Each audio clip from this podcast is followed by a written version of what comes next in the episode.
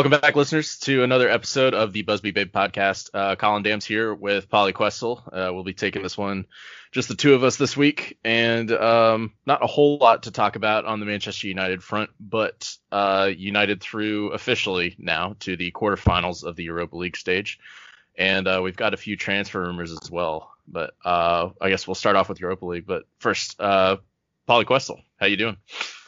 I'm good. It's it's nice to finally sit down here and unplug myself from the internet for a bit. Like I am I am so logged on to the internet and wired up in that uh, that on Monday when I didn't tweet anything and didn't really participate in the Slack group, I woke up on Tuesday with a message from Brent being like, "Are you okay? Is everything all right?" and I was like, "Yeah, I the Rangers had a playoff game at noon, and I was taking my engagement pictures Monday afternoon, so I was just disconnected for the day. Like, that's all. Everything totally fine. Just didn't tweet today. yeah, and uh, condolences for the New York Rangers. Uh, was it uh, who, who did they play against in their series or their qualifying they, series? They the Carolina Hurricanes and they uh, left about as quickly as they came. Yeah. they will they will end up playing three games in nine months because the new season isn't starting until December. Oh, well, they've got plenty of time to contemplate on their roster. Yeah, their roster's pretty much set. In, I mean, they know what their roster is going to look like. To, to, be fair, it's really just a matter of um, will number 30 be on the team or will he retire? Yeah. Well, it's had a heck of a career. Um, and so you've got two teams now with declining once great goalkeepers, huh? Yeah. but the yeah, well, the difference is, is that um, the Rangers, their young up and coming goal goaltender has already proven himself to be better yeah. at the New York Rangers than Henrik Lundqvist has. Um, it's just a shame Henrik Lundqvist never won a cup because yeah. there are a few goaltenders that deserve one more than him. Yeah.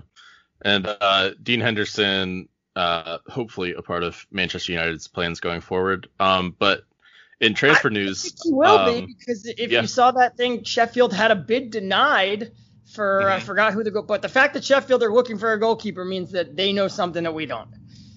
Yeah, and uh, when we talked with the We Ain't Got No History guys, they were pretty keen on trying to sign Dean Henderson. And I think their blog posted something about uh, Manchester United were currently in talks with Dean Henderson over maybe another contract. So uh, possibly more involvement from him. And also this week, uh, Chris Smalling returning, uh, no longer part of Roma's Europa League squad. Um, do you think that he is part of all these plans, or do you think this is another case of Solskjaer kind of talking up a player that he's he would like to move on from? The latter. Uh, he is. I mean, they would have easily. The reason he's not at Roma anymore is because Roma dropped the ball, and uh, he's Solskjaer's got no plans for him. He, I, yeah. I tweeted something out, uh, a, a, few gifs from the beginning of the game against Lask where Maguire is under pressure and the determination to play out from the back where he doesn't just clear it, he finds Williams and United go on a get a two on one within, um, get a two on one just from playing out the back, and like that's why you do it because it creates breaks. And Smalling can't do that, and yeah. Solskjaer's got no use for a defender that can't do that. Right, and uh, we've been linked with uh, mostly left-footed center backs. Uh, Nathan Ake, who we talked about on the last podcast, has now gone to City. Uh, that's confirmed. But we are also linked with uh, Pau Torres from Villarreal and Lille's Gabriel. Um, what do you know about those two guys?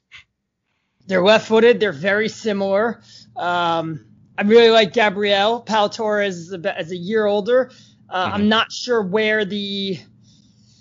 Um, I mean, Pau, uh, Gabriel's very good in the air, and um, I just I don't know where everything like you know how interested we are because the leaks haven't exactly been coming from the English side.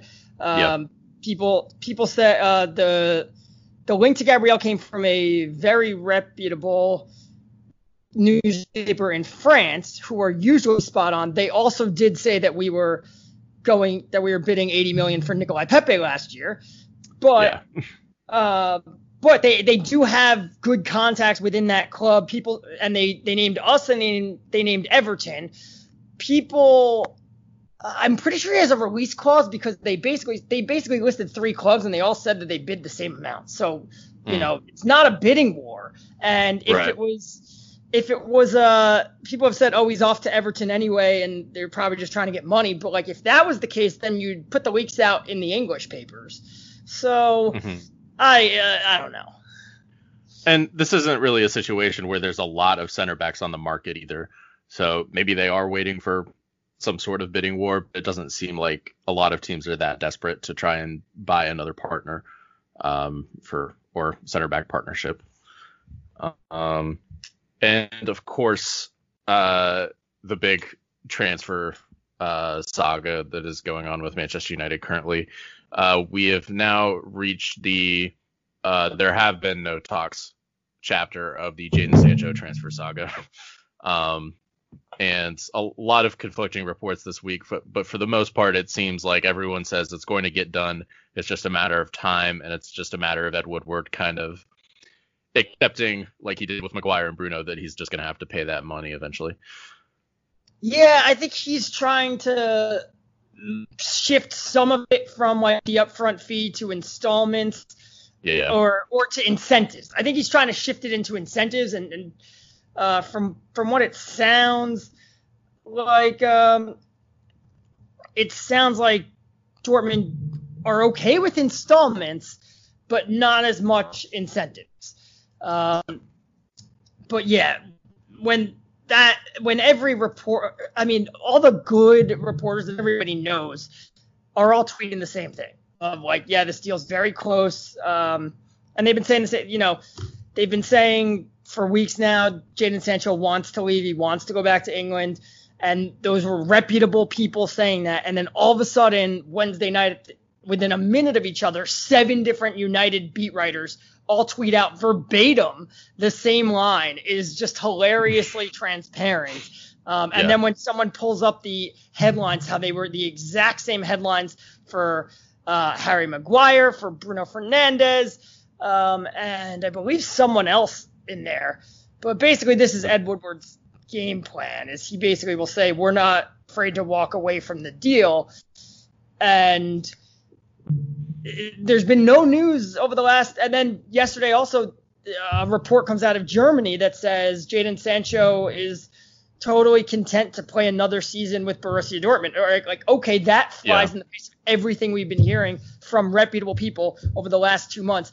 So this was just United leaking things, Borussia Dortmund leaking things, and the last two days we've heard relatively nothing, which makes me think um, these two sides have actually gotten on the phone with each other and um, are now actually discussing it. Because when actual negotiations are happening, they're left out of the media. The media only mm-hmm. gets you only leak things to the media when you're when you're doing your ploys.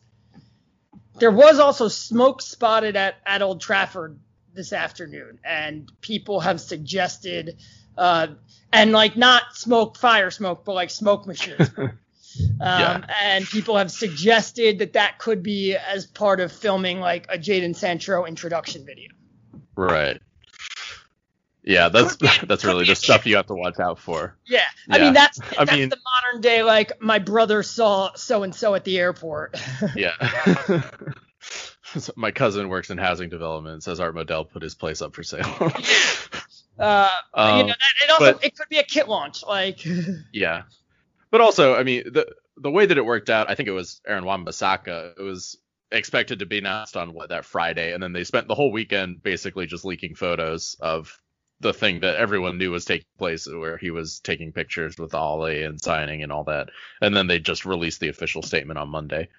Um, hopefully we'll see that something like that happen, but Right. You have to think that they had to get it done today because maybe maybe tomorrow because when does the team go to Germany? Like you have to think that Sancho has is gonna sign is gonna have that picture where he signs contract next to Solskjaer. Like that's basically like a mainstay in in terms mm-hmm. of new contracts and transfers these days. You basically can't sign a player if you don't take a picture of him with your manager. Um, and eventually this team is going to Germany to go play in the Europa League. So you have to think that that probably was going down today. I would think they weren't going to announce Sancho over the weekend because even if they don't publicly talk about it the way they did with Alexis, social media engagement and those numbers are still important to them. Mm-hmm. But then again, they announced Wan-Bissaka on like a Saturday or a Sunday. Like so. Yeah. Well, they may also be waiting for uh, whenever our next kit in the with the two remaining are released. Maybe they'll up their sales with a Jadon Sancho modeling of one of those or something. Yeah, I thought so, but like you also could just you know if you if you unveil Jadon Sancho, like you'll sell your red kit too. You'll sell yeah. your home kit. I yeah. those things like already been done just because you know, like what are you gonna do? Bring bring your players in? You know, how many players were already like on that photo shoot with the home kit? Like I would think they they knock them all out on the same day. Yeah, that's true. Um, and uh, I guess on the transfer front, there's not really much else going on. Have we been linked with anyone else that you've seen? Yeah, there's always um, there was that kid from uh, Fort. I guess, yeah, uh, Alex. Yeah, uh, I mean, there's Alex Telles. Is that his name? Yes, I Tellez or Tellez, someone like that. Uh, he's a 26 year old left back from FC Porto, I think, and those are, were also rumors I think that came out of Portugal. They all so, come. Yeah. Portugal is the number one. I like cannot believe a word I am reading from you, place because that is the haven for shady agents and shady business deals and agents who mm-hmm. you know represent. Now that they've gotten rid of third party ownership, but like when third party ownership was a thing, its haven was Portugal and Atletico Madrid.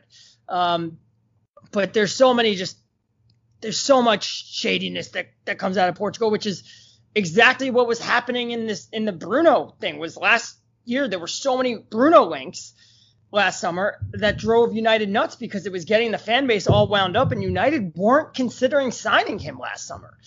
And it worked out for the better that they ended up signing him and he ended up being sensational.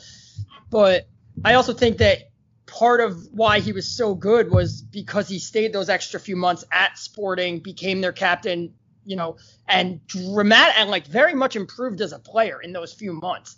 So I, mm-hmm. I don't know if Bruno is as successful um, at United if they signed him last summer. Not to say that like, oh, we wouldn't we would have finished in the top four because he would have still been better than Andreas Pereira and Jesse Lingard the whole year. But would he have been as good as he is now? I don't know.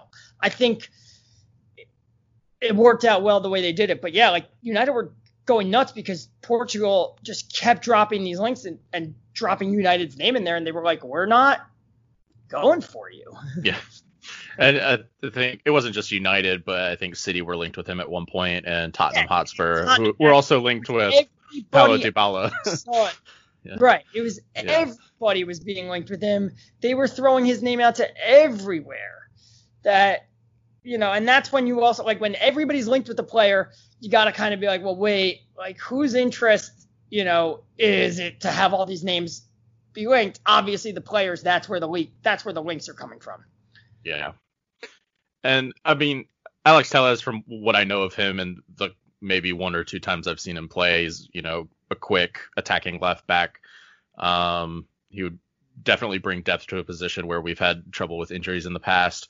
But for the most part, I don't think any Manchester United fan should expect another signing to take place before the Jadon Sancho saga is, is resolved, whether that's us getting him or not getting him, because it definitely seems like that is Ole's priority and adding more, you know, star power to that attacking lineup. Yeah, well, I mean, it's not really up to Ole in, in terms of his priority. Uh, we learned mm-hmm. early on in the season that he went to Ed Woodward probably, I believe, like in April or something, and he just and he, it was Harry Maguire is my number one guy. That's the guy you have to get me. Um, and then um, Wan-Bissaka is in there. I mean, like, look, so the fact that Harry Maguire was the last signing that they made, it still didn't change the fact that it's number one guy. When the, the one of the few times that Solskjaer is being truthful to the media is when he says, Ed Woodward knows what I want. Like at this point, it's and it's at this point it's out of his hands. Yes, he's probably mm-hmm. those reports that Solskjaer's frustrated that it's dragging on. He's probably you know encouraging Woodward to get a move on it. I believe those. Uh, he probably is, but like to think, you know, Solskjaer told Woodward who they needed and who he wanted back during the lockdown. Like that was his list. Maybe there's been a change priority. Uh, you know, move this guy up one, move this guy down one since then. But like, it's not like it's not like Solskjaer has a weekly meeting with with Woodward and this week he came up with a new name and said, well, what about this guy? You know, like these are guys that United have been scouting for weeks and years on end. You know, like Solskjaer started scouting Sancho last March. He started talking about getting him. Like he's very much been thinking this through that it's well, you know, and it stays out of the media because there's the club has zero incentive to leak that kind of stuff to the media, just zero. Um, mm-hmm. All that if if you had a, you know, the players that United are looking at, they're either they're contacting their agents or they're contacting the other clubs. They're working on it, and the media is just if you know just because we're not linked with someone doesn't mean that we're not thinking about him, and just because we're linked with someone doesn't mean we are. Right, and I mean the speed at which the transfer deals are conducted. I mean Harry Maguire lasted basically all last summer. Um, maybe increases our impatience a little bit with the Jadon Sancho deal that we thought everything was already set in stone. But for the most part, you know, not a lot of this was talked out uh, by Manchester United beforehand. Edward Woodward definitely likes to wait until everything is resolved in the season before he starts conducting his deals. Yeah, that's definitely a frustrating aspect because we like we know Jadon Sancho our deal with him, even though it's technically illegal to talk to him before Dortmund say we can, but 99.9% of transfers happen this way now. Mm-hmm. I mean, City had an agreement with Maguire too. Um, but the deal is done between United and, and Sancho. It's just a matter of the compensation um, between us and Borussia Dortmund. And if, if they say no, then, you know, we we don't have the opportunity to sign the contract, but literally as soon as they say yes, then we put a contract in front of Borussia Dortmund, and all it is is his people look it over just to say this is all, the, just to make sure this is all the stuff that we agreed upon. It's not like there's mm-hmm. any more negotiation that has to take place. But it's frustrating how long this drags out. Like Woodward called Leicester right after the season last year, said we want Maguire, and they said, all right, 80 million and he was like, I think, you know, he he took a more personal. We keep hearing that Ed Woodward isn't as involved in transfers anymore, and it's Matt Judge. And then every time we are in line to sign a player, somehow it's like, well, Woodward decided to take a personal interest in this one. So, yeah, I'd love to not have to kill you Ed again and again and again, but it keeps seeming to be that it keeps falling onto your plate. So he took a personal interest in this because he's got a good relationship with Leicester's chair chairman slash chairwoman, um, and said I'll be able to negotiate with her. And it turns out he wasn't. Uh, they said no, we're not selling unless you give us 80 million. And at the very on the last day, he said I, I, I guess you're right. And it was it is basically the same thing with with Sporting, who backed up the price because the links were with us was so high. And, and I understand completely why uh, Ed Woodward was frustrated by that. Like, you know, when all of a sudden, when everybody's giving you 40 million pound bids for for Bruno Fernandes and you're saying no, and then United call up and you go, oh, United are interested, 80 million then. Like, yeah, United should not pay 80 million, and to talk them down from that, unfortunately, takes time, and it makes Woodward look worse which is exactly what we're getting with right now. Like there, there's, it's not, like we don't give him the benefit of the doubt because he hasn't earned the benefit of the doubt. But you also you don't want to be taken advantage of, and mm-hmm. it, it's just frustrating to watch a team like City or Chelsea, who everybody also knows they have money and they seem to be able to get things done at reasonable prices very quickly. Yeah.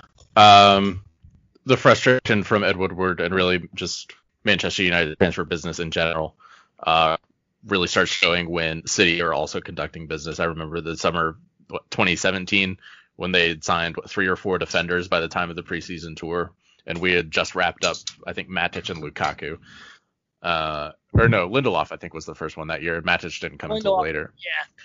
But yeah, and you know really right only bringing in really only bringing in three or four players a summer just seems like you know from our perspective it's dragging out this rebuilding process. But of, of course it's a lot more complicated than that. And for the most part we seem to be headed in the right direction. So i guess that buys him more time as well. Um, yeah i mean we do we do bring in more like people like not to brag about it but like hannibal medri Mejbri was signed last summer like mm-hmm. and that's a deal that has to get done that you know it's to say and those are you know when when people are like oh city signed nine players last summer you look through the list and you're like okay five of these are notable names and the other four you haven't heard of. And now five is better than three uh, and you know you wish we had we had gotten to five.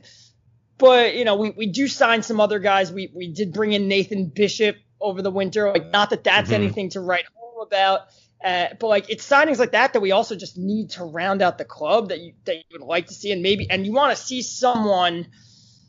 Maybe uh, you know Hannibal Mejbri is supposed to be this extreme talent, but may you know maybe probably like you'd like to see the club find a Brandon Williams type talent at a Brandon Williams or age or maybe even a year older and just sign someone mm-hmm. cheap like that, like someone who you're basically like you're probably going to play in the U23s, but like you've got a shot at playing in the cups yeah. and stuff.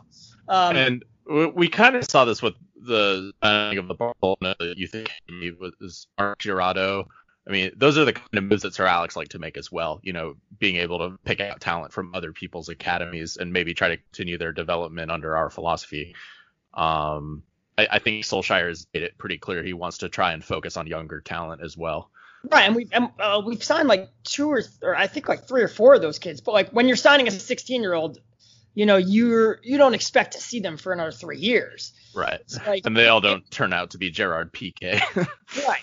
I would you know I would like to see them just sign someone who's like 21 with potential and maybe like all right he hasn't made it at his club but maybe a change of scenery is good and like you know someone who doesn't expect to walk into the team at all, really. You know, like you come in with the understanding you're you're going to be playing, you're going to start the season with the U23s, but you can you're good you, you can get a shot here, uh, and yeah. someone cheap. Like it know, seems like nice. I mean that's that's kind of like what Dortmund's strategy has been because they realize their situation in Germany is not where they can keep a title contending team together like Bayern can. But I mean, when it comes to competing for somebody like Jude Bellingham, we lost out to Borussia Dortmund because those are the kind of players they almost always buy because they know that they'll probably get more of an opportunity there than Manchester United. Right. Well, Dortmund are very good at buying like the they they are very good at buying the Hannibal Mejbris and stuff and loading up their academy with that. They have a kid right now who's like scoring almost almost two goals a game for like the U for something that uh, I forget what age level he's at now, but it's like three years above his age level, and he's done this since he was 14. Like when he was 14, he was playing in the U18s and scoring. Mm-hmm. Um, he's uh, or what the hell is he now? He's 15, I think. I think he's eligible to start playing in the Bundesliga in November, and he probably will. Um, and he's currently playing way above his his grade. But they're also very good at identifying Jude Bellingham. Like you come in and um, and you'll get your first team opportunities right away. Uh, Erling Haaland, probably a different story. Like I think he could have gotten into the United team right away also, but that's more Mino Raiola being like, if we move right. you to Dortmund, we could sell you again, uh, and that's yeah. um, which is also there was there was that factor in the Jude Bellingham deal was they the Athletic did a full report on him. They spoke with his father and his father said like one of our priorities was making, you know, Bellingham could have left basically on a free. Uh, yeah. For reason, and he said we wanted to make sure that Birmingham was taken care of, and Birmingham will receive a 20% sell-on clause um, yeah. for any potential sale. So if you go to Dortmund, then and you know you're going to get sold in two or three years, like that's a good chunk of money for Birmingham. Whereas if you go to mm-hmm. United, who plan on keeping you for 10 years, there's no more money in it for Birmingham. So Right. I think that played into it um, a bit with Bellingham. But yeah, you also twenty percent of I mean whatever the market's going to be in two years when they do eventually sell him is if he turns or if he comes good, that's going to be a sizable chunk of money. Right. And then you look at like the other guys that that Dortmund signed like to replace uh, to replace Christian Pulisic. They bring in Torgan Hazard and Julian Brandt and they brought in somebody else. So like that's three guys who are obviously not the same tier. You know, you're replacing an A player with B minus players or B players. Um, and just, you know, a bunch of well, together, if you add them up together, it's the same production, except only one of them could be on the field at a time. But having said that, when you sign three of them, all these players kind of get they know uh, that they aren't going to be guaranteed first teamers. And like it would be nice if United could sign players like that. Yeah. you know, someone at that level where it's like, all right, you're not better than um, you're not better than our best than Marcus Rashford, but like you, if Marcus Rashford gets hurt, you're very dependable. Yeah. Somebody like Ole Gunnar Solskjaer. Yeah, or somebody Uh, like Jack yeah. Grealish. But like then Yeah. there's the English thing, and suddenly Jack Grealish costs 80 million pounds, and yeah. and yeah, they're Yeah. right to like kind of walk away from that deal, but Yeah. you have to sign somebody else then.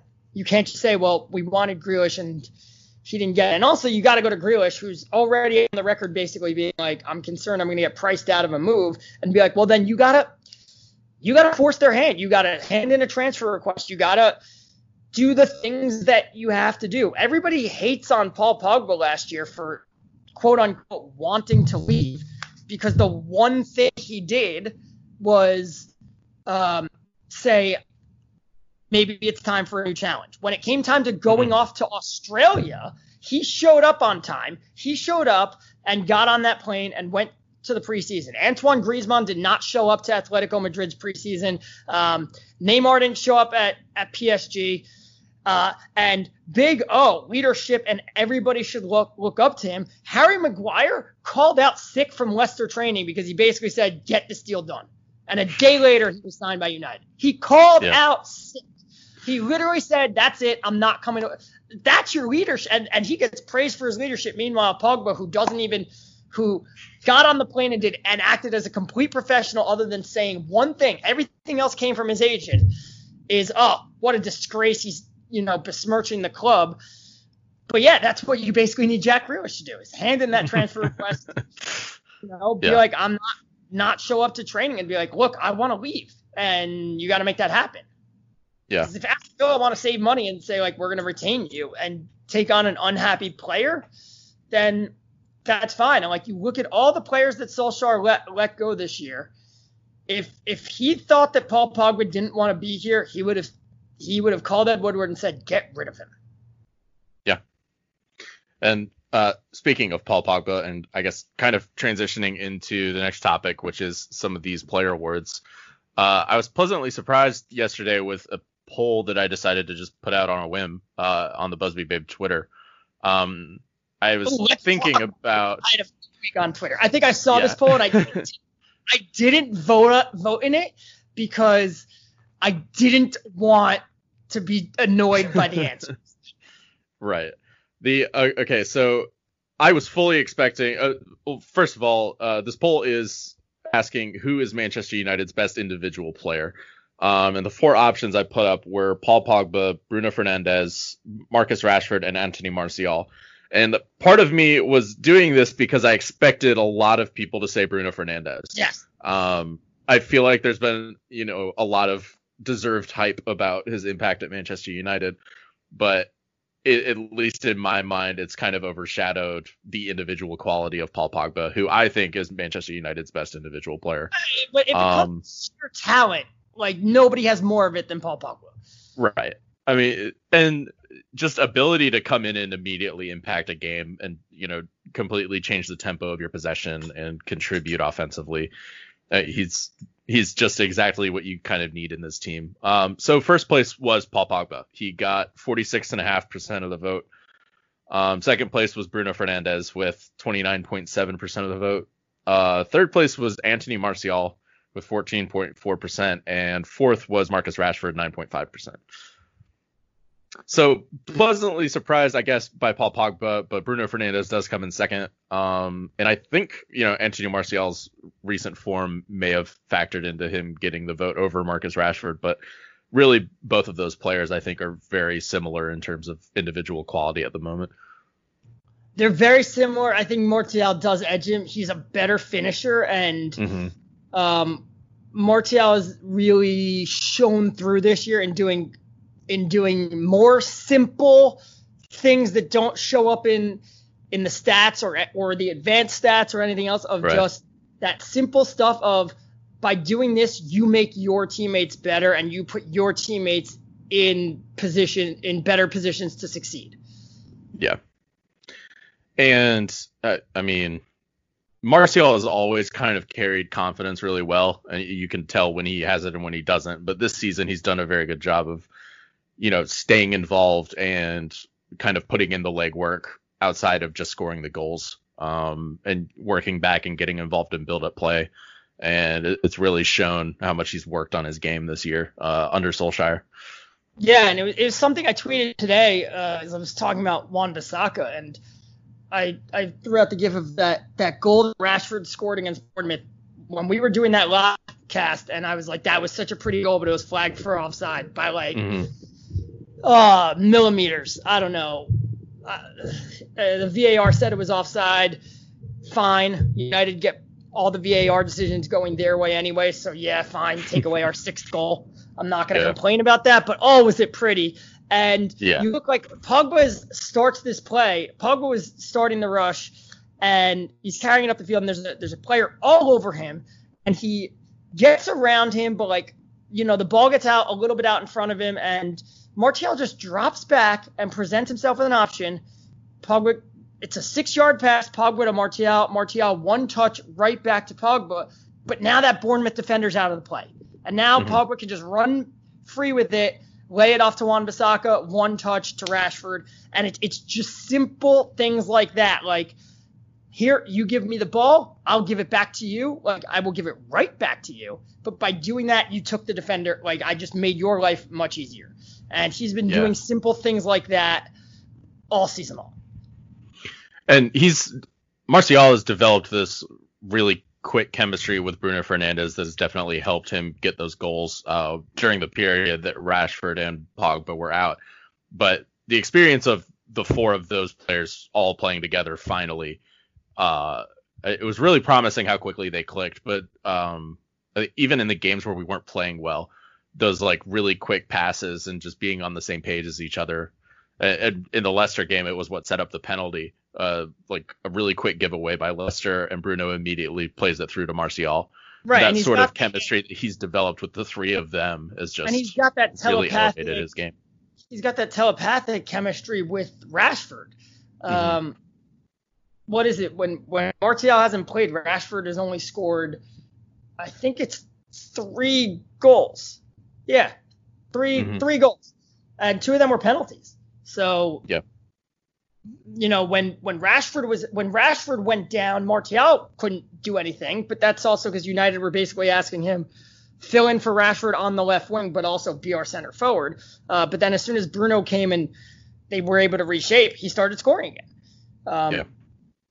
So and and part of that is you know his chemistry with um that quick developing chemistry with Bruno, but Rashford, and he has that chemistry with Rashford, and not to say that Rashford doesn't have it, but like clearly Martial makes Rashford better when you know yeah. Rashford scores on a like when he wants when you know Rashford's season took off when Martial got back from injury. Right. And uh, the three of them, uh, Martial, Rashford, and Mason Greenwood, uh, all three nominated for what, PFA Young Player of the Year. Uh, yeah. Uh, do you think that uh, Anthony Martial maybe takes it home over the other two if, if it is a United player that wins it? Uh, I mean, it's a waste of time. It's it's Trent Alexander Arnold's award.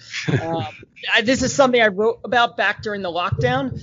Um, that the U20 that the the age the age of the Young Player of the Year award is the dumbest thing in the world, and it's it's just it's basically become an IOU award. Like Alexander Arnold's going to win it because he was incredible last year and they gave it to Raheem Sterling. And while he was incredible mm-hmm. again this year, he wasn't as good, but like he didn't have to be as good. It was as long as you don't right. you weren't terrible, it was like we're going to give you the award.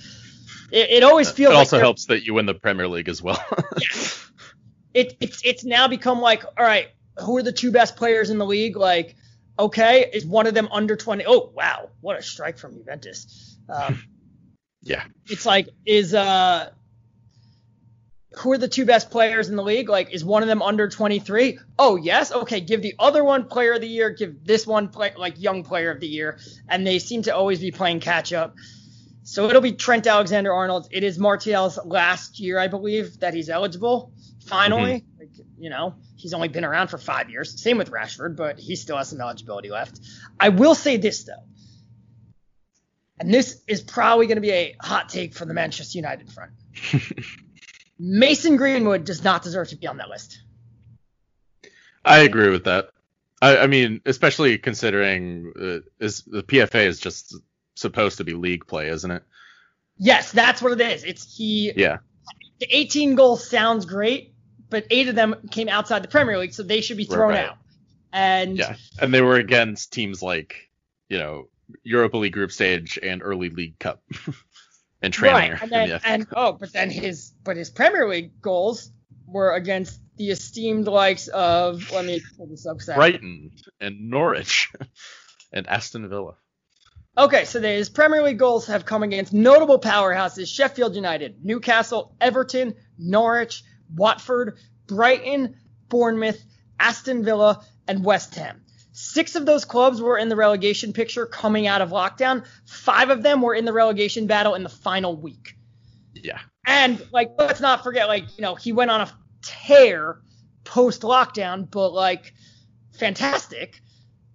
That's not player of the season. Player of the year, yeah. like you, you got to do it over the full year. I think he has a fantastic chance at winning it next year. Shouldn't be in the top six this year. Right.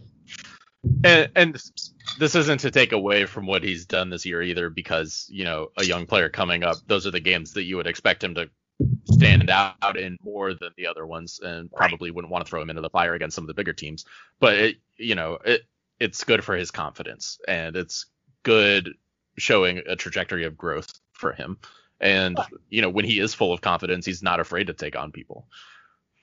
Right. I, I, mean, you just look at this the past winners of this award, and it's I mean, granted, it's all above age players like Eden Hazard yeah. winning his seventh year of first of first team football and and stuff, but it's yeah. or or you know Wayne Rooney not winning it uh, when he had a 30 goal season because of the unofficial rule that you can only win it twice, but somehow Wayne Rooney when he was 24 getting nominated for it. yeah. And, and they were like, well, was it um, it was 09 010 or 09 010. 09 and 10 was. I mean, he won the actual PFA Player of the Year that year, didn't he? Uh, yes, yeah. of course he did because he was the best player. But like then they were like, we're not giving you both because you're 24. So they gave it to James Milner that year, and it's like, I I agree. Like Wayne Rooney should not have won it that year, but why the hell like did you like why did he take a nomination from somebody? You know, it's like yeah. the Oscars went from five nominees for best movie to 10 solely so that five other movies could say that they are Oscar that they're Oscar nominated because it helps them sell tickets, it helps them yeah. In the grand scheme of things. Like it's the same thing with players. Like it's probably a good thing if you if you get on like uh, the final the, the final short list like for young player of the year that that does really well for somebody's confidence. Like Anthony Martial, like I love the guy, shouldn't be on this list. Mason Greenwood shouldn't be on this list. Yeah. And, and how many and, names do they release for the Ballon d'Or shortlist? I think went back to like three. um, yeah, yeah they, it's they used to release like what five goalkeepers and like 45 outfield players. Yeah, used to be. Yeah. Um, and like and like by by that standards also like, and this is what I wrote back in March is that Marcus Rashford shouldn't be on this list either. Like you know, it's his fourth year of first team football. Like he's not exactly a young he's a very experienced player now. Yeah. Right. Um all right. So I guess going into wrapping up this episode and talking a little bit about Europa League. Um no surprise, we get past Lask, uh, but now Manchester United play Copenhagen on Monday in the quarterfinal of the Europa League. And uh, Pauly, you and I talked on your podcast, uh, the Sweatpants Report, uh, about a year ago now, and probably we talked about yeah. and we talked about you know finishing top Actually, four versus yeah. it, it was it was yeah. Time is weird right now, man. Um, we, we talked about winning the Europa League versus top four, and now both of them are possibilities for Manchester United without the stress of needing to win the Europa League to qualify for the Champions League next season. Um, and uh, perhaps a little bit fortunate that it worked out that way schedule wise for Manchester United, but winning a trophy definitely seems like something that you still value as much as you did a year ago when we first talked about this. Yeah, I mean that's what football's about. It's about winning trophies.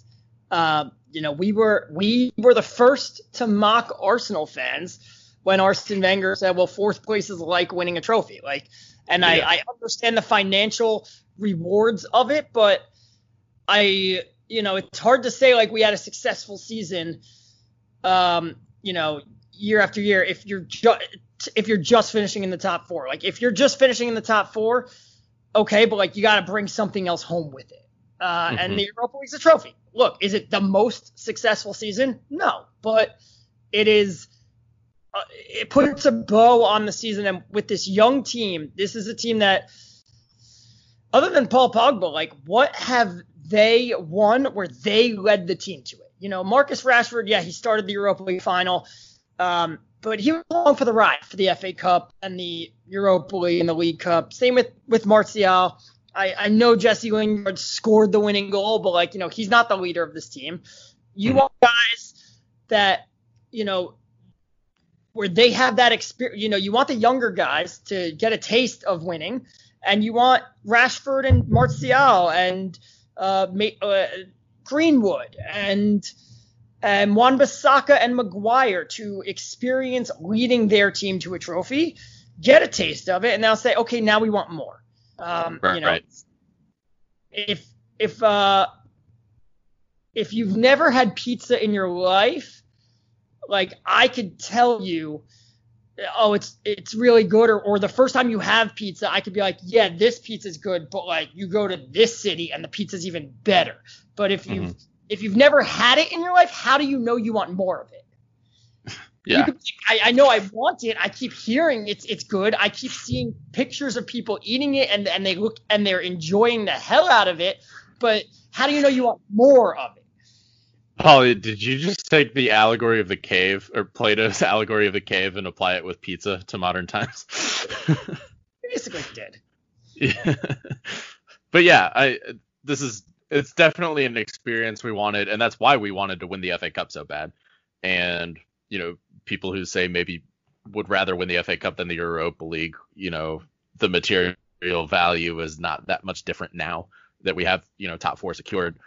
You know, winning the Europa League versus winning the FA Cup, but but, but that's not even a question. This is yeah. That's that has not been a question since 2015. Is if you were presented with one trophy, you have to take the Europa League because that presents you with a path to where you want to be. And this is exactly what I wrote about last week was that if we want to make the FA Cup more relevant, we should reward a Champions League place for it. We should take that fourth yeah. place spot and give it to the FA Cup. And for everybody that wants to say, oh, that's ridiculous that anybody can win it, here's what you do. You say fourth, you say the FA Cup gets our fourth spot. They go to the group stage unless um, you know if if one of the top three teams wins it, then it obviously goes to fourth place, and you have to mm-hmm. you have to stay up. You have to be in the Premier League in order to do it. So this way you avoid a Wigan situation. But right, I mean.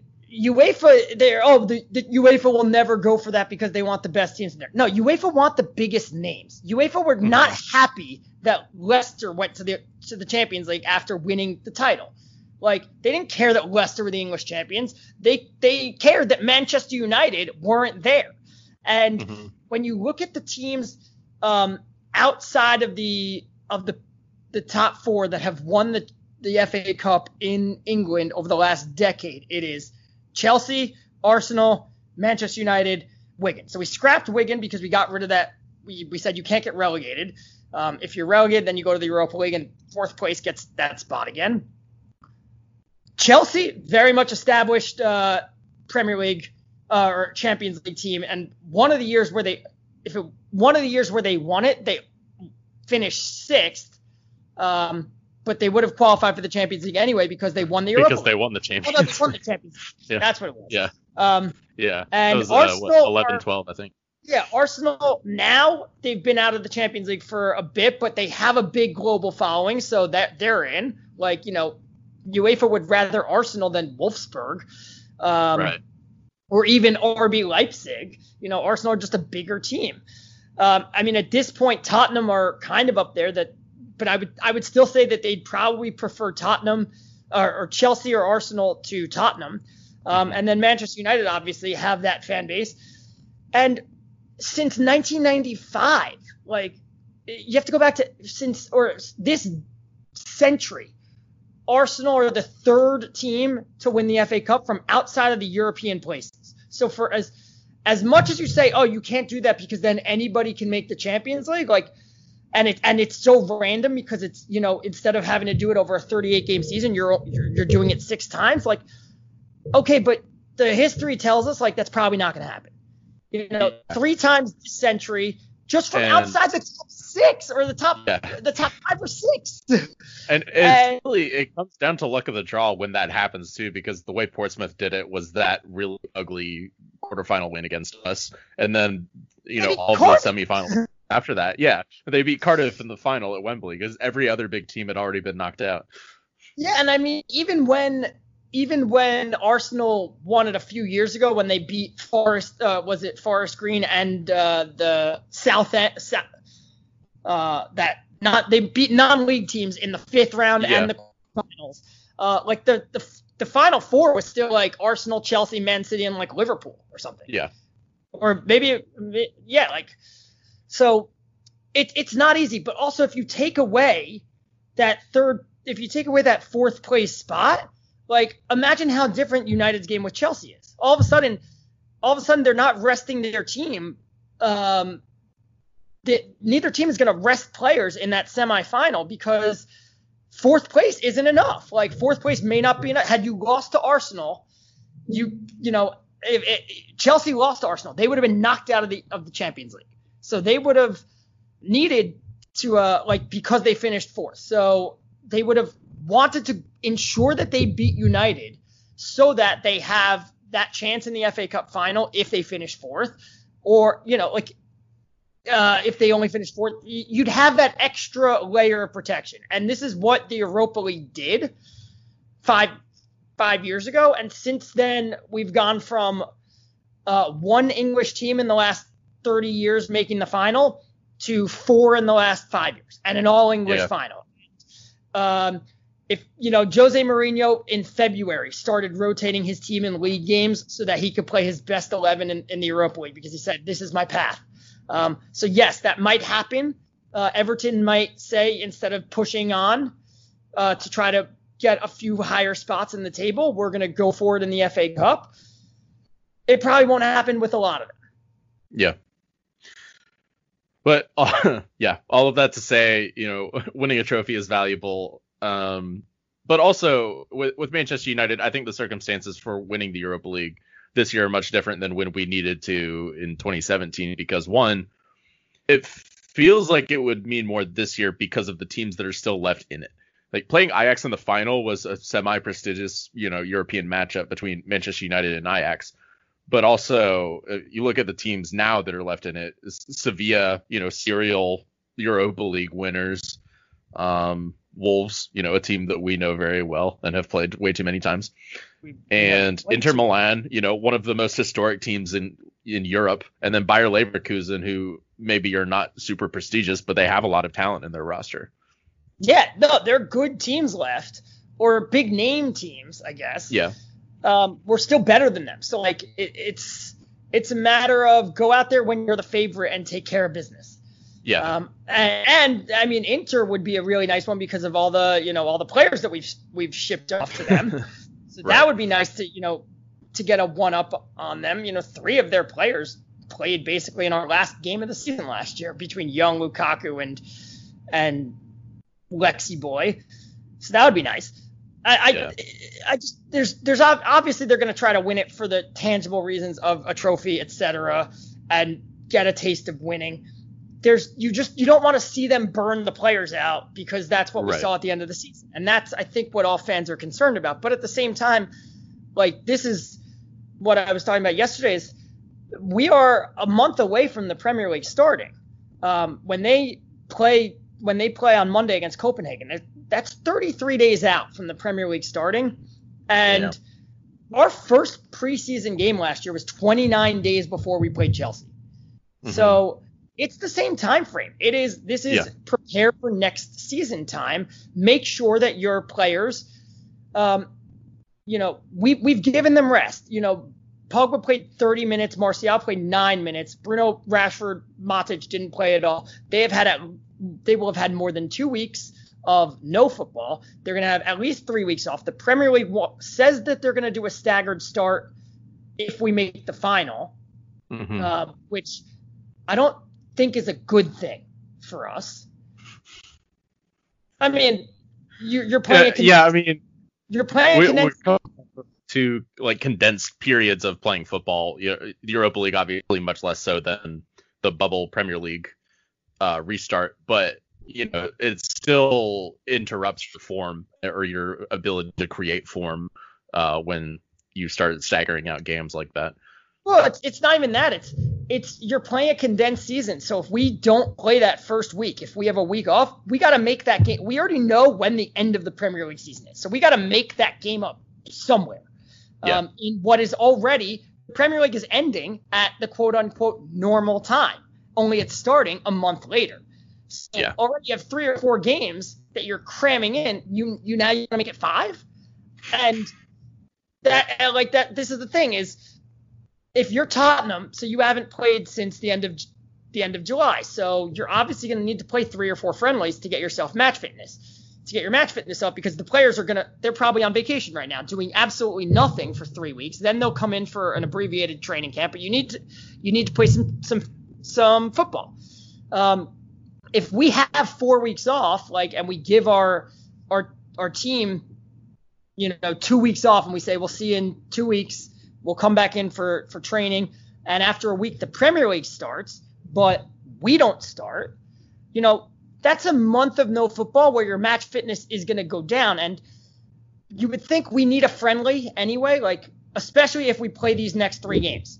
Well, if we play these next three games, everybody's gotten a chance to rest and we're also not letting our fitness levels fall, which means mm-hmm. we're staying sharp. So we don't need as many friendlies on the back end. We can give everybody 10 days off and then say come back and we're going to have training camp for the next 11 days. Maybe we'll play off friendly where everybody plays 45 minutes and then we change the entire team over at halftime. But we would need that anyway. And if we have an extra week off, like who are we going to play? because all the other teams in England are playing. You know, the teams mm-hmm. in the mm-hmm. championship, they they probably have two games. You know, because the championship right. Saturday, Tuesday. It's going to be extra condensed. and, you know, like who knows? Are are you allowed to play teams from other countries? So like, who are you going to play? Uh, yeah. So I I think we'd be actually fine with just this three week break and again use use I think Copenhagen with the right squad select. I think even even against Wolves or Sevilla, like in a in a set in a potential semifinal, you don't need to play. You could play Pogba or Bruno and then switch them in like mm-hmm. one or the other in the quarters, and then you know, if you really need it, then, you know, you've got the reinforcements on the bench right. to bring them on if you need them late. Right. 60 30 and then in the semifinal the other one gets 60 the other one gets 30 um, mm-hmm. so you could balance out everybody's minutes you have to you have to pick the right squad with the right pieces to make sure everybody's clicking together. But and I would bring some of the starters back for this for this quarterfinal, but there's some backups who even if they haven't been great, like can be out there and the rest of the team can get the job done. Right. And then in the final, you go out there and you play your best 11. Yeah. You win the damn thing. Yeah. All right. Well, I think that is going to do it for us uh, on this episode. Um, hopefully, we'll have a lot more content to discuss next week. Uh, Copenhagen game that'll probably be at least more some more intensity than we saw against uh, LASK. Um, and maybe a semifinal to preview and uh, transfers to wrap up. So, uh, thanks for listening, and we'll see you next time.